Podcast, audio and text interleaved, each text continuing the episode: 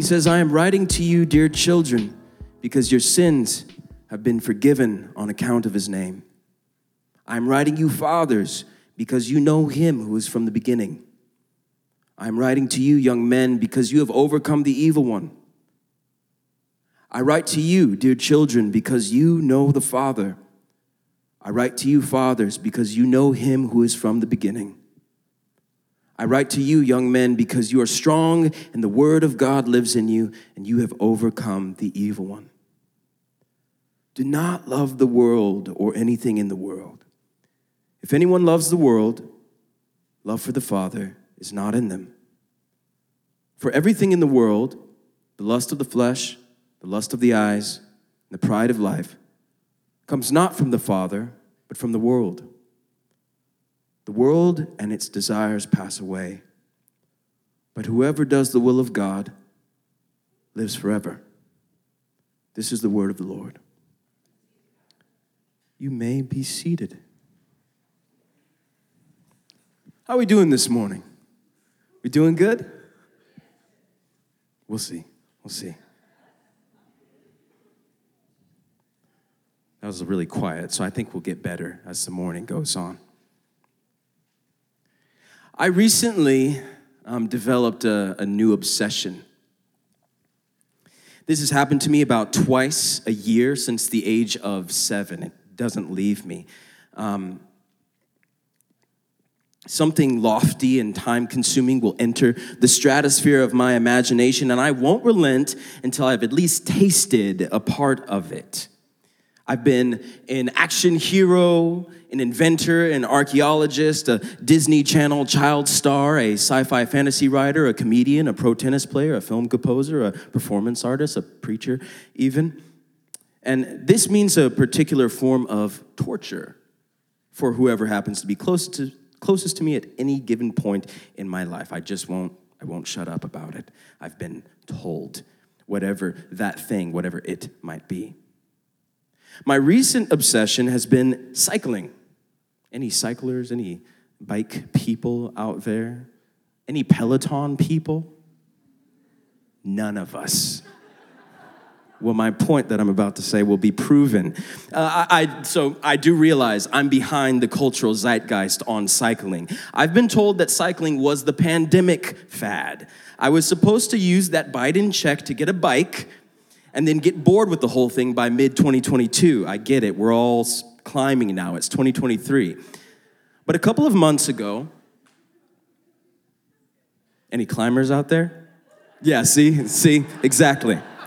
You guys are all gonna be bored with it soon. Hopefully not. A couple of months ago, I noticed something spectacular and very terrifying. My son, Moses, is a runner. The kid hardly ever walks, and he's rarely out of breath. Watching him go, it's like, it's delightful. It's kind of like this awkward waddle thing that he does. And it's also exhausting. I don't think my impending death has ever become more real to me than a couple of months ago when I was chasing him around a park and I suddenly felt the will to move leave my body. And I watched him run off without me. And then I hit the park dad pose, fist to hips, forlorn stare, and began to scheme up ways to escape death. I knew it couldn't be running because running is the devil's sport. This is my first theological point of the day. Running is the devil's sport. He didn't fall from heaven, he ran from heaven, and there running was invented. So I, I couldn't do running. But somehow, three years too late, I landed on cycling. This is a quick tip on how to feed your obsessions this morning. And pay close attention because I think that this is where the Spirit might want to take us this morning by way of John's letter. In this digital age, the first step to feeding an obsession, and I think this is what the Spirit wants us to know, is YouTube. YouTube. Tried and true. And I know what you're thinking.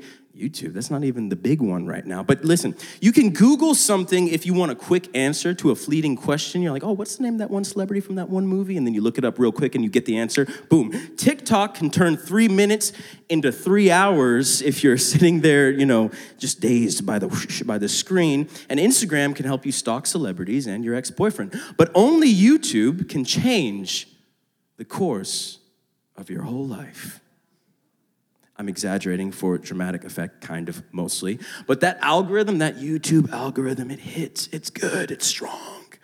Two to three searches in any topic, and it bleeds into all the other platforms pretty quickly.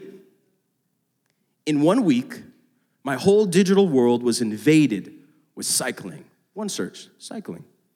And it was the cycling lexicon and products and races and teams and brands and bikes and bike lanes and e-bikes and the GCN and Peloton, Tour de France, Lance Armstrong, steroids, how to get steroids, how to get off of steroids, what do steroids do to the body? Anyways, I didn't I didn't do steroids. After a while, the digital the digital search began showing up in the physical, especially after I bought a bike of my own. I started seeing bikes everywhere. Has this ever happened to you? You like go for a ride in a friend's new car and then you start seeing that car everywhere. Like it didn't exist before, right? And then it's just everywhere. It's on the freeway, it's on this thing. This actually happened to Dan and Alexis.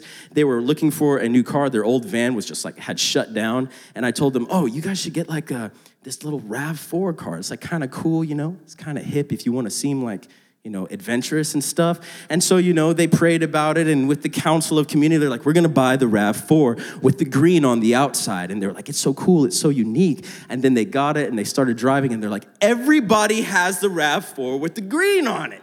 I'm not special, I'm not unique. And they blamed me, and I was like, ha ha ha. I started seeing bikes everywhere. I mean, they've always been there, but my intentional cultivation of this bike obsession changed my whole perspective. This shift in perspective, by way of intentionally unraveling an obsessive thread, made me wonder what other obsessions am I feeding? Why those obsessions? How do we feed the right ones and starve the wrong ones? How do we discern between the wrong and the right? This was a bit of an experiment. It's been a while since I tried something new, and it's working in the middle of it all, I noticed a hint of my obsession beginning a downward spiral. I entered this experiment thinking that my awareness of algorithmic patterns and my like holiness as a pastor could keep me from falling prey to an old enemy, but as usual, I underestimated how susceptible I am to the engines of envy, as Dan calls them. Pesky, persistent envy. Because of my searching, I know way too much about bikes now. I know about the good stuff. Turn to your neighbor and say, the good stuff. You're like, we're not doing that. The slick, expensive European stuff that I had to convince myself not to buy against my wife's will because I like staying married. Let me tell you, the good stuff is all over San Diego. The good stuff zooms past me on the Silver Strand out by Coronado. I get that jolt of jealousy and begin daydreaming about that Kreisig RS Black Widow with, uh, anyways. I'm daydreaming about these things while I'm riding my brand new bike that I just bought. I love that bike, right? But that's just like us, isn't it? It seems a part, uh, or core part of the fallen human's function. We fail to realize that the trick of the world is being played on us. It tells us we'll find satisfaction in our own whims, that we will finally be loved and immortalized when we acquire that thing that is just outside of our reach. Like, like whosoever becomes a pro cycler will not perish but have eternal life. That's, that's the way of the world. Then we believe the lie that these desires are the makeup of our truest, most authentic selves not realizing that it's the world that curates these desires for us in the first place. John, the beloved disciple of Jesus, refutes the world. The world and its desires pass away, but whoever does the will of God lives forever. And any given point in time, you were being told a myriad of stories stories full of claims of truth and good and satisfaction and power and compassion and love and God and morality. And in John's day, this was no less true.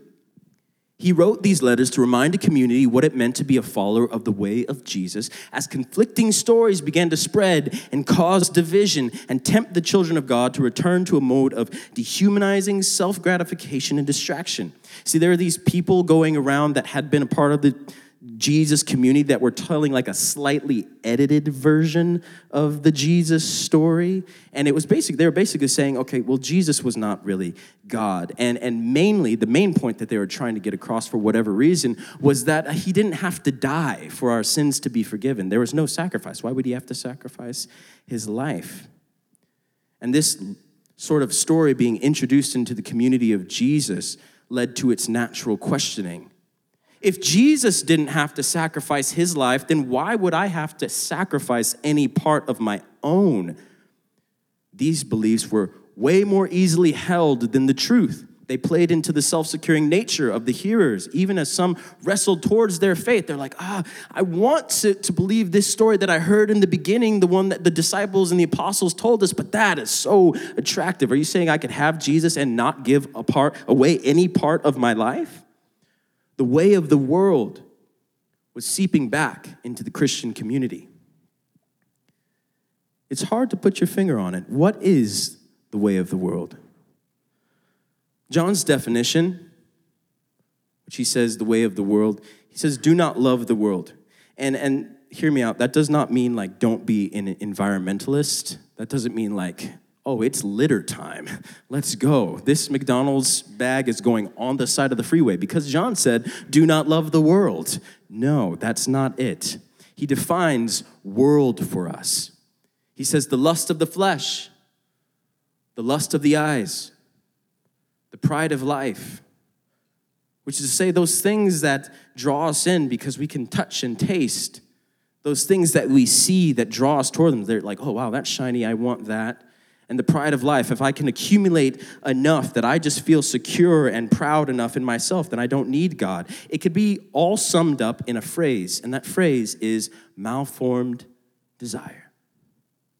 Malformed desire.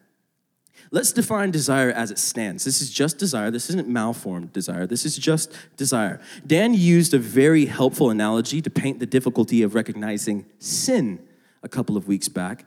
And I think it works here as well for desire. Asking a human to define and recognize desire is kind of like asking a fish to describe water. Side, side note Does anybody think that water is wet? Is water wet? Begin to argue amongst yourselves. That's not in my notes. I'm just distracted. Uh, listen, it's like asking a fish to describe water. We're all swimming in desire, we're all swimming in it.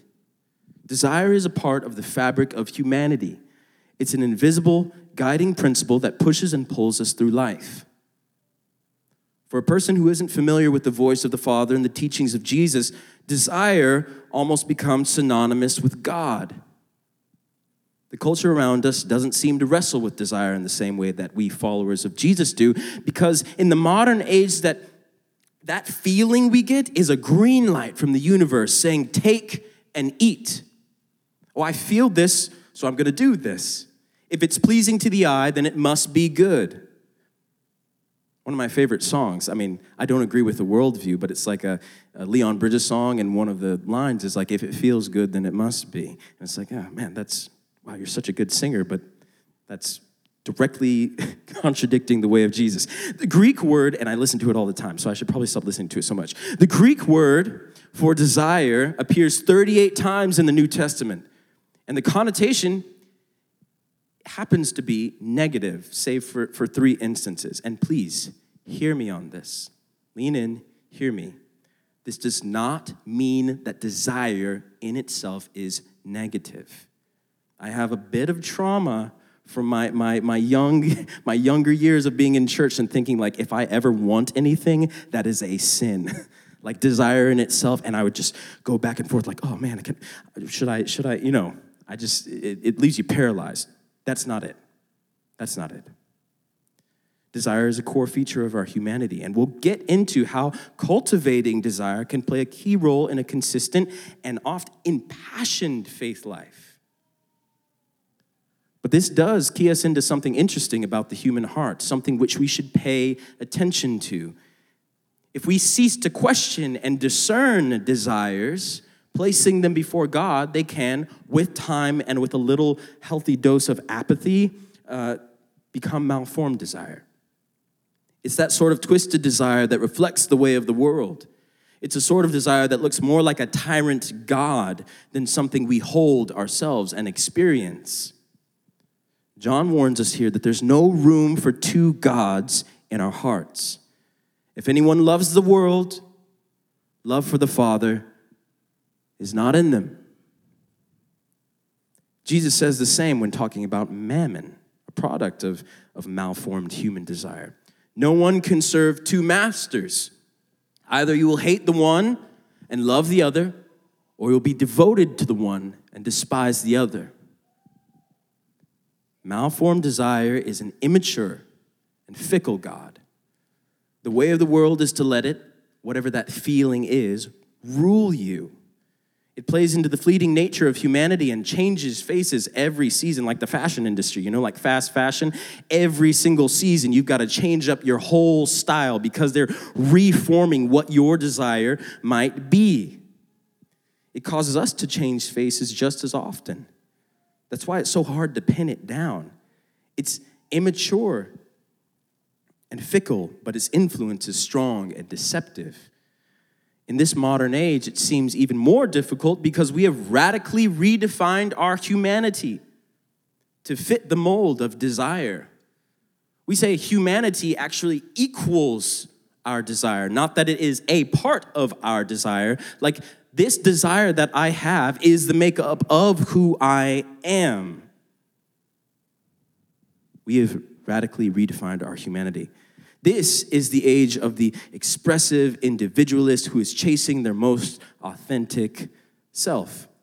And I'm not just talking about the world out there or pandering to any sort of like culture war language. For the most part, this is who we've become in the church as well. Theologian and historian Carl Trueman, in his book, The Rise and Triumph of the Modern Self, says this about our current social and cultural reality one side note again, you should go read that book or a shorter version of it. There's like, it's like kind of a thick and dense book, so I kind of listened to it on audiobook and then popped in to reading it when I really wanted to see it in front of me. But there's a shorter version called Strange New World.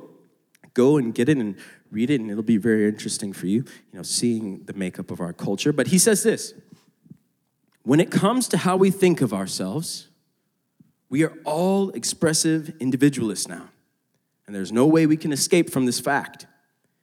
It is the essence of the world in which we have to live and of which we are a part. Acknowledging this reality is an important foundation for addressing those symptoms of this present age that we find more egregious. And I don't know what egregious means, but it sounds scary. That's, he's a smart guy. We don't get to point the finger and mock the world around us. If you find yourself being judgmental about those people on the other side, ruled by the cultural zeitgeist, tossed about by their own whims, climbing, you're missing John's call. The way to mitigate selfish desire is to become aware of that voice within yourself and then actually lean into the voice and character and story of God instead. Do you hear me? Are you awake? Are you with me? Together through this series, we're asking the question what does it mean to be a community of love? Say it with me a community of love. How do we walk together in the way of Jesus? How do we become other centered, faithful, and sacrificial when we are so baptized in individualism?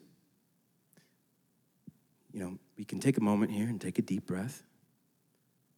I don't think God is anxious about our current situation at all. In many ways, the individualistic world we find ourselves in has improved on the ideas that preceded it.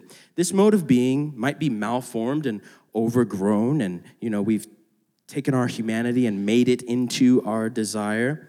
But it began as the seed of a thoroughly Christian idea. The idea that each of us are made specially, individually, uniquely in the image of God. At one point in history, and in some places still, this idea was up against domineering philosophies of tribalism, classism, racism, sexism, nationalism that dehumanize whole people groups and subcultures. A theology of the Imago Dei illuminates a deep truth about God and our humanity. We are, all of us, each of us individually, precious and important in the eyes of God, cared for, provided for, loved. But of course, as the story goes, the humanity within us turns these ideals upside down. We take and eat from this truth what we want and throw out the rest. We want autonomy without responsibility. We want agency to be and do whatever, whoever, whenever, without the guiding hand or proof of a loving God or a loving community. We want the kingdom without the king. The fact is, the image of God that rests on each individual in here this morning, and that image of God is on you whether you're a Christian or not. It doesn't like fall upon you once you give your life to Jesus. We are all made. It's the makeup of our humanity, it's the image of God. It doesn't only dignify us, though it does no less, it dignifies us, does no less, but it also obligates us to care for one another. There's a beauty in this obligation when we finally hear the compelling call of God to care for the other with our unique gifts, we know we are maturing into his intent for our humanity. This is the sort of, of ideology that leads us to care for people that, I mean, in different times in history have been subject to oppression because we get to, as Christians, say, they don't deserve that. They are just as touched by God as any of us in this space, regardless of their sex, regardless of their orientation, regardless of the color of their skin, their age, from, from uh, fetus to an old elderly person, whatever it might be, touched by the image of God. Ronald Rolheiser expounds on this process of maturity where we begin to care for one another, comparing it to parenthood. This is a long quote. You could read it up there, or you could close your eyes and, and listen, but I think it's going to help illuminate something for us. Ronald Rolheiser says this Imagine a typical scenario a young man and a young woman meet, fall in love, and get married. At this stage of their how many of you want to get married in here? You know, you're trying to get married. You know, that's good. That's great. Gotta, I don't know what's wrong with me. Um, at this stage of their lives, they are fairly immature. Their agenda is uh, for their own happiness. And notwithstanding that they are good hearted and sincere, they are both still selfish with the natural self centeredness of youth. Then, without really realizing all the implications of this for their lives, they begin to have children. From the moment their first child is born, unless they are very calloused human beings, they will, without necessarily wanting to, start to mature. What happens next is that for the next 25 to 50 years, every time they turn around, a number of tiny and not so tiny hands will be stretched out, demanding something of them. They will be forced by a clear conscription to think of others beyond themselves. All those years of practice will eventually pay dividends. By the time their children are grown, they will, hopefully, be more mature. And during all those years of having and raising children, they are, in the deep meaning of those terms, consecrated, displaced, and baptized into maturity. My son does this thing when he really wants something. He, he might not even know what it is, but he sees it and it looks shiny enough to his little toddler brain. And he reaches up and he goes, I want, I want. That's what he says. I want, I want. I'm like, you don't even know what that is. That's a knife. I want, I want. And then I go, here you go. No, I don't. I don't do that. I don't do that. Listen, this process of maturity is also what happens when we begin to believe the words of Jesus instead of malformed desire. When we start to believe that we don't solely belong to ourselves, but also to our brothers and sisters. So we can't do away with our individuality, but we can reorient it. we have the opportunity to partner with God in a process of sanctification, becoming who God intends us to be. And we don't only reorient ourselves towards serving humanity, that's good and that's great, but the primary aim of the follower of Jesus is to turn and to face God, to live for the sake of God. And you can do that today. You don't have to like, quit your job and go and give yourself to some foreign land or mission field unless God is asking to you. Some of you just got anxiety right now. He might be asking you to go to Africa tomorrow. I'm just kidding. That's I used to have that when I was a kid. Whenever there was somebody came and they like were like, I, I, I grew up in church. For context, I grew up in a church environment, and someone would always come like every other month, and they would be like, Oh, you know, I just got back from Africa, and you need to go to Africa. And me as a 12 year old, like, Oh no. I have to go to Africa? I'm 12. What are my mom and dad gonna say? How do I get plane tickets? God will take care of me.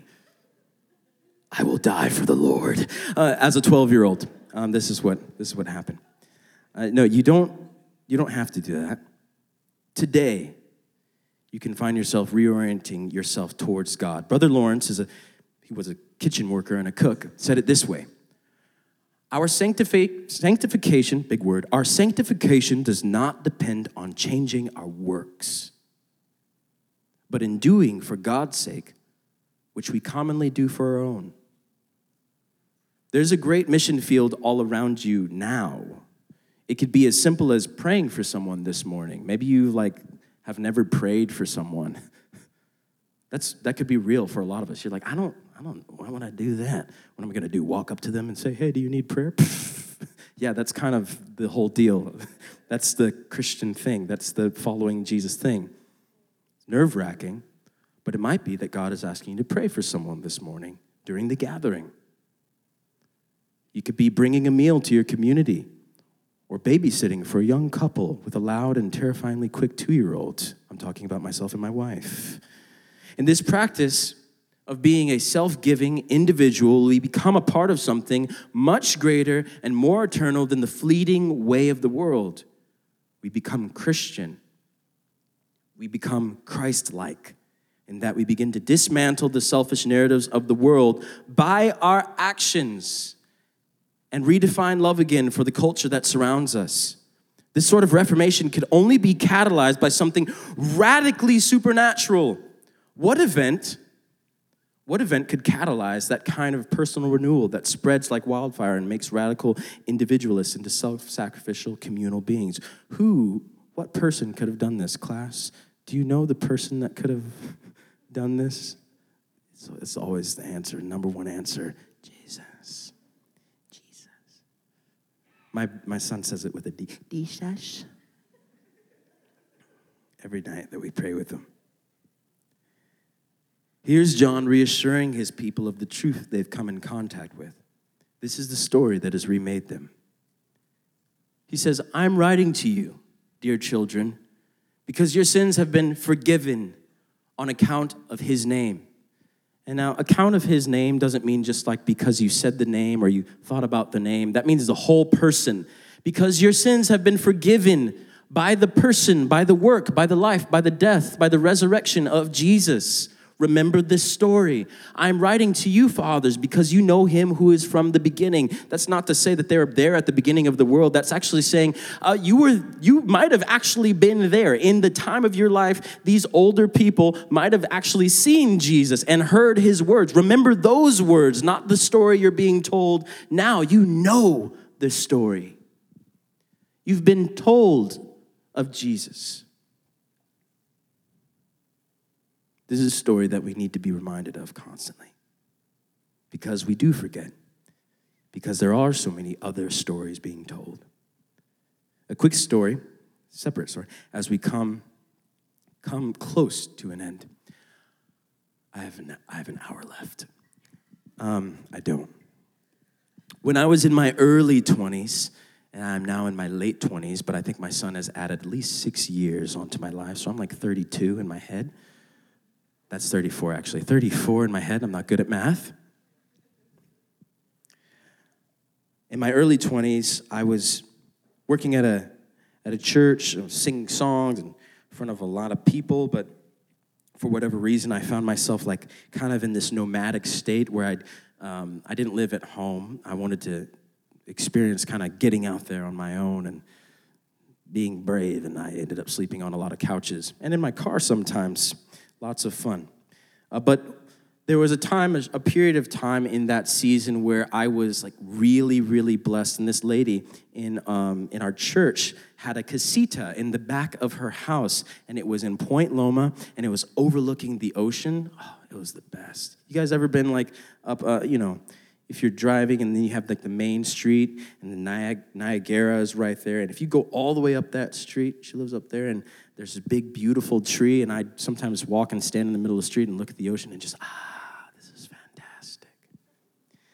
Um, but I, am an artist um, by, by, I don't know if I chose it, but um, sometimes that can lend itself to a certain sort of snobbery about aesthetic. And um, I was in, you know, I was in this woman's house, and it was beautiful, beautiful place and a beautiful home, and God's working on me. But you know, the room that I stayed in, it was like, you know, it had like a the very flowery sort of sort of bed with like the flower print on it, and then like kind of a, a creepy like cross on the wall that I love the cross and I love Jesus, but like I don't want it looking at me while I'm sleeping. And and then on the on the wall, uh, right in front of the bed, as I would lay down, I could see this decorative lace picture of Psalm 23. And it was there and it was staring at me all the time.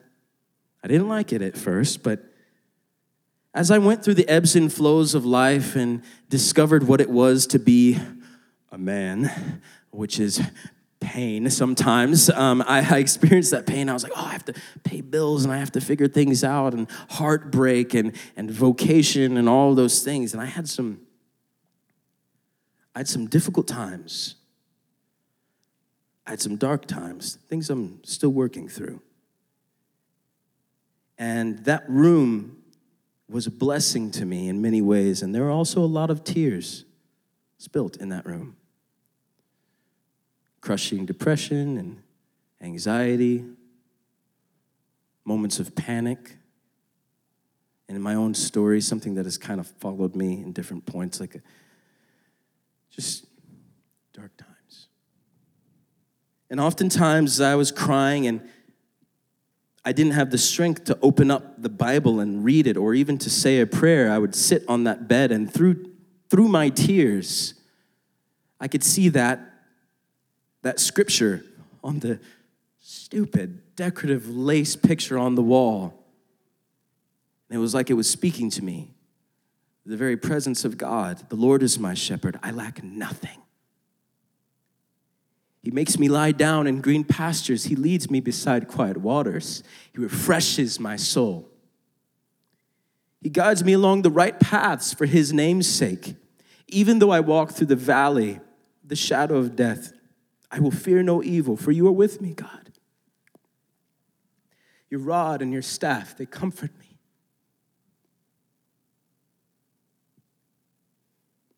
You prepare a table before me in the presence of my enemies. You anoint my head with oil. My cup overflows. Your goodness, your love, your mercy will follow me all the days of my life.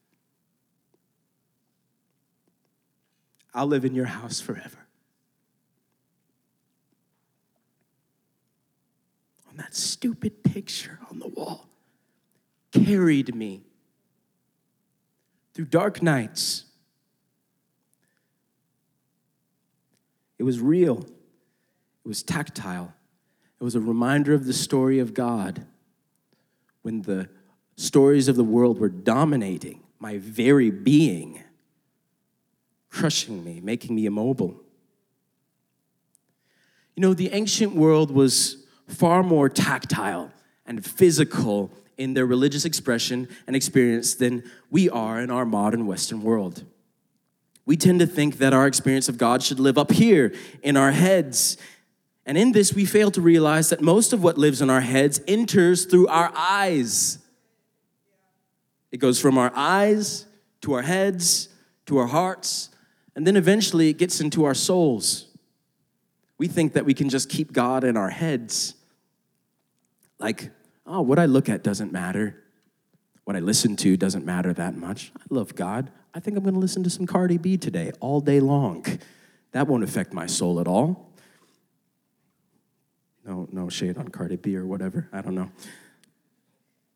But here's, here's what I'm getting at, and here's what I think John might be trying to tell his people. I think that it's possible to actually curate your desire, to intentionally cultivate your desire, to stir up your affections for God on purpose. When we neglect this intentional seeking and stirring, we essentially neglect the relationship. We're like, I'm not gonna, you know, I'm not gonna put any reminders of God around my life because I don't know, it's a little too cheesy for me. Like it's a little too live, laugh, love for me to put a scripture somewhere in my house, so I'm not gonna do it. But then, I don't know, I needed it. Listen, I, what, what time is it? What time is it right now? Oh, we're almost there. We're almost there. But here's, here's I need some I need some advice from you all. Are you guys ready to give me some advice? Yeah, yes, yes. Rick is like, I am ready to give you some advice this morning. He could probably give me some great advice. I'm actually ready for that. Come talk to me after and just lay it on me, please. I'm gonna start crying and everything again. Listen, okay, I have this idea. I have this idea because my life is getting busy. You know, I have a kid, I have a job, I, am an artist, I'm making music, and I'm doing this, I'm teaching, leading worship. And I think that um, it would be beneficial, possibly, for me to limit my conversation with my wife to just once a week. And hear, hear me out. Hear me out. If I talk to her just one time a week, we can get everything we need, all our relational stuff in, and then, like, you know, an hour, maybe two hours, and then the rest of the week I focus on what I need to get done. Does anyone think this is a good idea? Show of hands. Just the one guy. and, and girlfriend is pushing him away. Good. Okay, okay, okay, not a good idea. I get it. Okay, but how about we do like this? How about we do like this? How about we do like this? Once a week, I talk to my wife. We make great eye contact. We look at each other, and I'm like, I love you so much. This is great. This is amazing. Our relationship is so good, and maybe work through any troubles that we might have. And plus, also, when I'm feeling really bad, I'll also go to her. Does anyone think this will be sufficient to sustain our relationship? Show of hands. No? Oh. Okay. All right, maybe I should have ran this by Dan before I put this in the teaching. Okay, one more thing, one more thing. I got it. I've got it. Once a week, I'll talk to my wife. I'll also go to her when something bad happens. And then once a week on community nights, on Wednesdays, I'll also be like, hey, it's good to see you. Does anyone think that will be sufficient to sustain our relationship? No, absolutely not right? And so, why? And so, why do we, in our modern Western world, think that once a week, or twice a week, or once a week and twice a week, and when we need something that we don't have, think that that might be sufficient to sustain our relationship with God? And we begin asking the question God, where are you? And he says, Oh, i have been relegated to Sunday and Wednesday, so I'm there. I'll see you there. It doesn't work. It doesn't work. And I'm not trying to be condemning, but this is most of our reality. Sometimes this is my reality. Like I'm getting at myself right now. I'm like, oh, oh, I need, I need to remind myself of God. I need to be asking the Spirit to stir my affections for Jesus because this is the way an impassioned life of faith is actually sustained. It'll sustain me through difficult times. The, the words of Psalm 23 on the, on the wall didn't come to me because I was feeling amazing and so close to God. It sustained me through a dark night of the soul where I was not feeling God whatsoever. And I was going and singing songs on Sunday morning, being like, I feel like a liar. These tactile reminders, we need them. However, live, laugh, love they might seem. Listen, here's three things. Three things, three ways you can do this. Listen, and these are the questions that you might ask yourself. Something visual. What are you looking at in your life? What do you spend your time actually looking at? And I know the answer for most of us is going to be our phones. And uh, you know, I, I curated my desire for like cycling on my phone or, or on my computer. I was like, I'm going to search in YouTube cycling, and my whole world is going to become cycling. Like that's what happens. And I have another confession for you. As a worship leader, like I like worshiping the Lord, but I don't like all worship music. And so, like, there's another part of it. It's like auditory. What what are you listening to? What are you listening to? And, I, and a couple of weeks ago, I was like, man, my son like never listens to worship music because I don't like listening to worship music that much. Like I listen to it and I get into it, but mostly I find myself like reading the Bible or like praying. Those are the things that kind of make me feel. But I was like, what, what if my songs were filled, what if my house was filled with songs of faith instead of just like Cardi B? I don't listen to Cardi B. It's more like it's like Kendrick Lamar, but I put on the clean version for him. But I still like my brain still fills in all of the blank spaces. So it's not necessarily amazing for my soul. What am I looking at? Are you like watching murder mystery shows all the time? You're gonna start to feel kind of murdery, maybe a little bit, or maybe a little scared of that sort of a thing.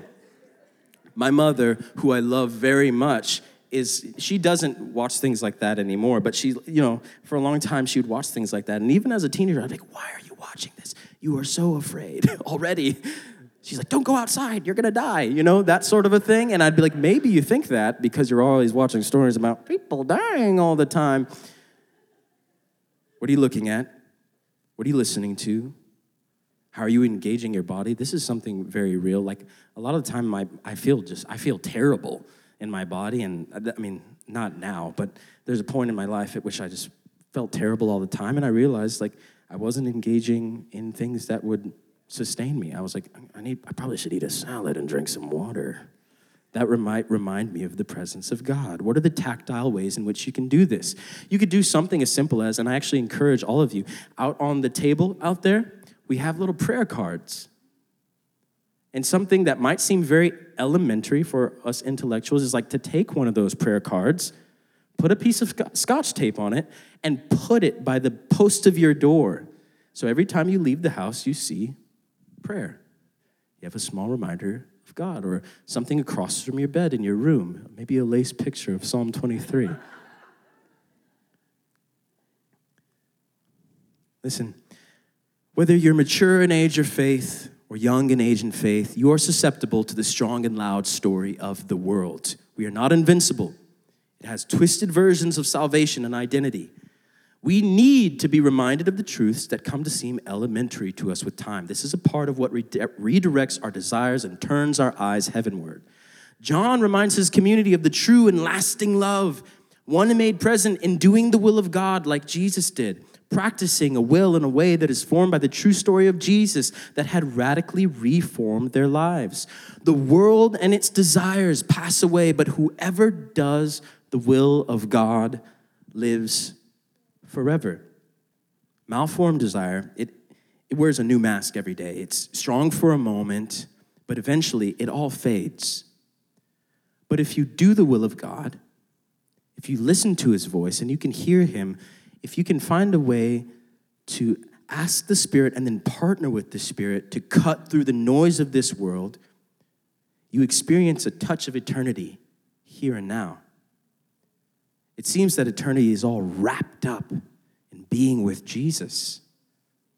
How do you be with Jesus? With becoming like Jesus and doing what Jesus did. Jesus' world was very tactile. It was very like, yo, here it is. This is these are reminders. Every like this room, the, the reason that I love like the idea of like maybe one day being in a in a chapel, which you know, if you're a part of neighbors and it's your home and community, we kind of pray this like secret prayer all the time. We're like, Lord, like give us just like an old chapel. And not just because, you know, it would be cool, but chapels were designed to point everything and remind the hearts of God. Like the way it's shaped, like whoosh, vertical towards heaven.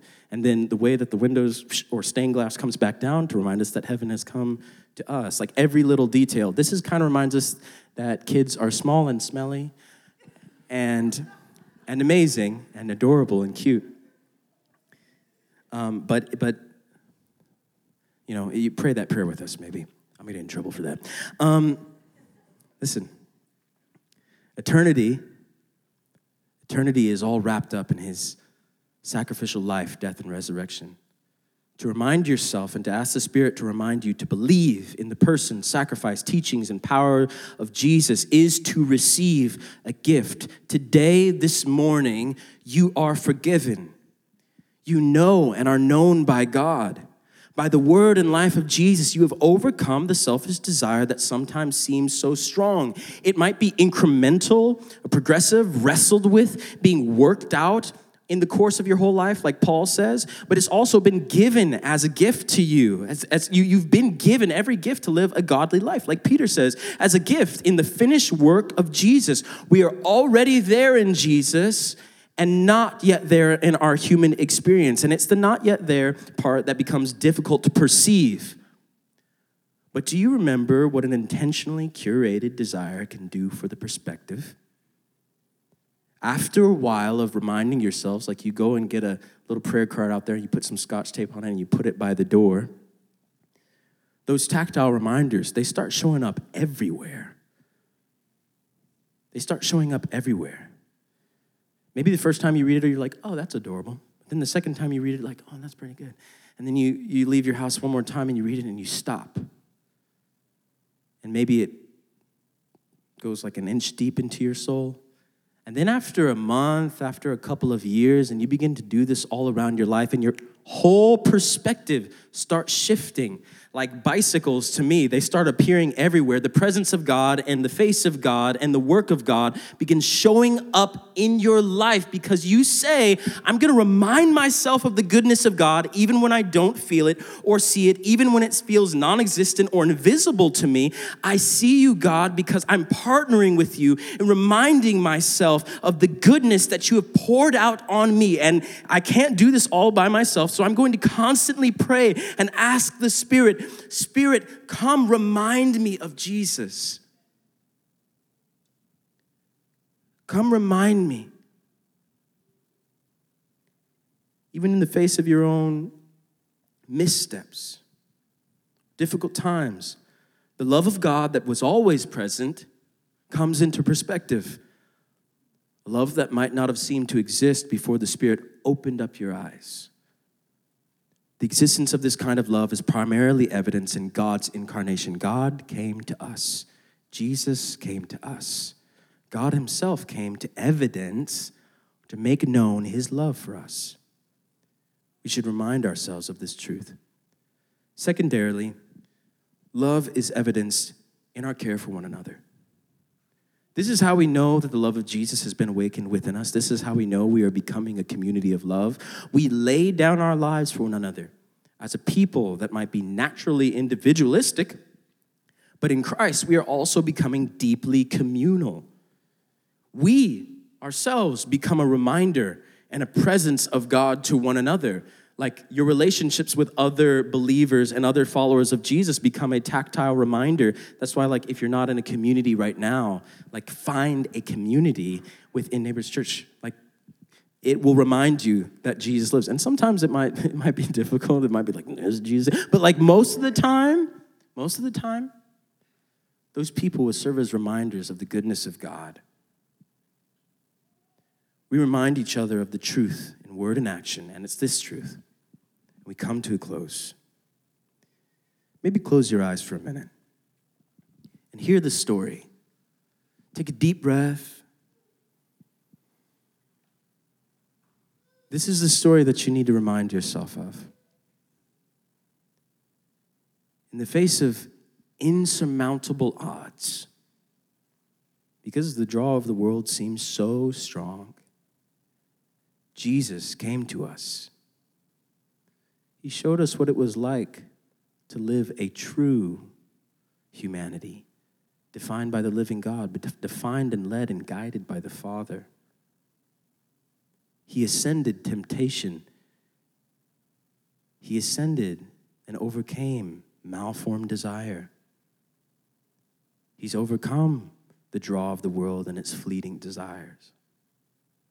by his death and resurrection. And now he calls us, even now, a people uniquely created in the image of God, dysfunctional sometimes, but forgiven. He calls us seen and known by the Father.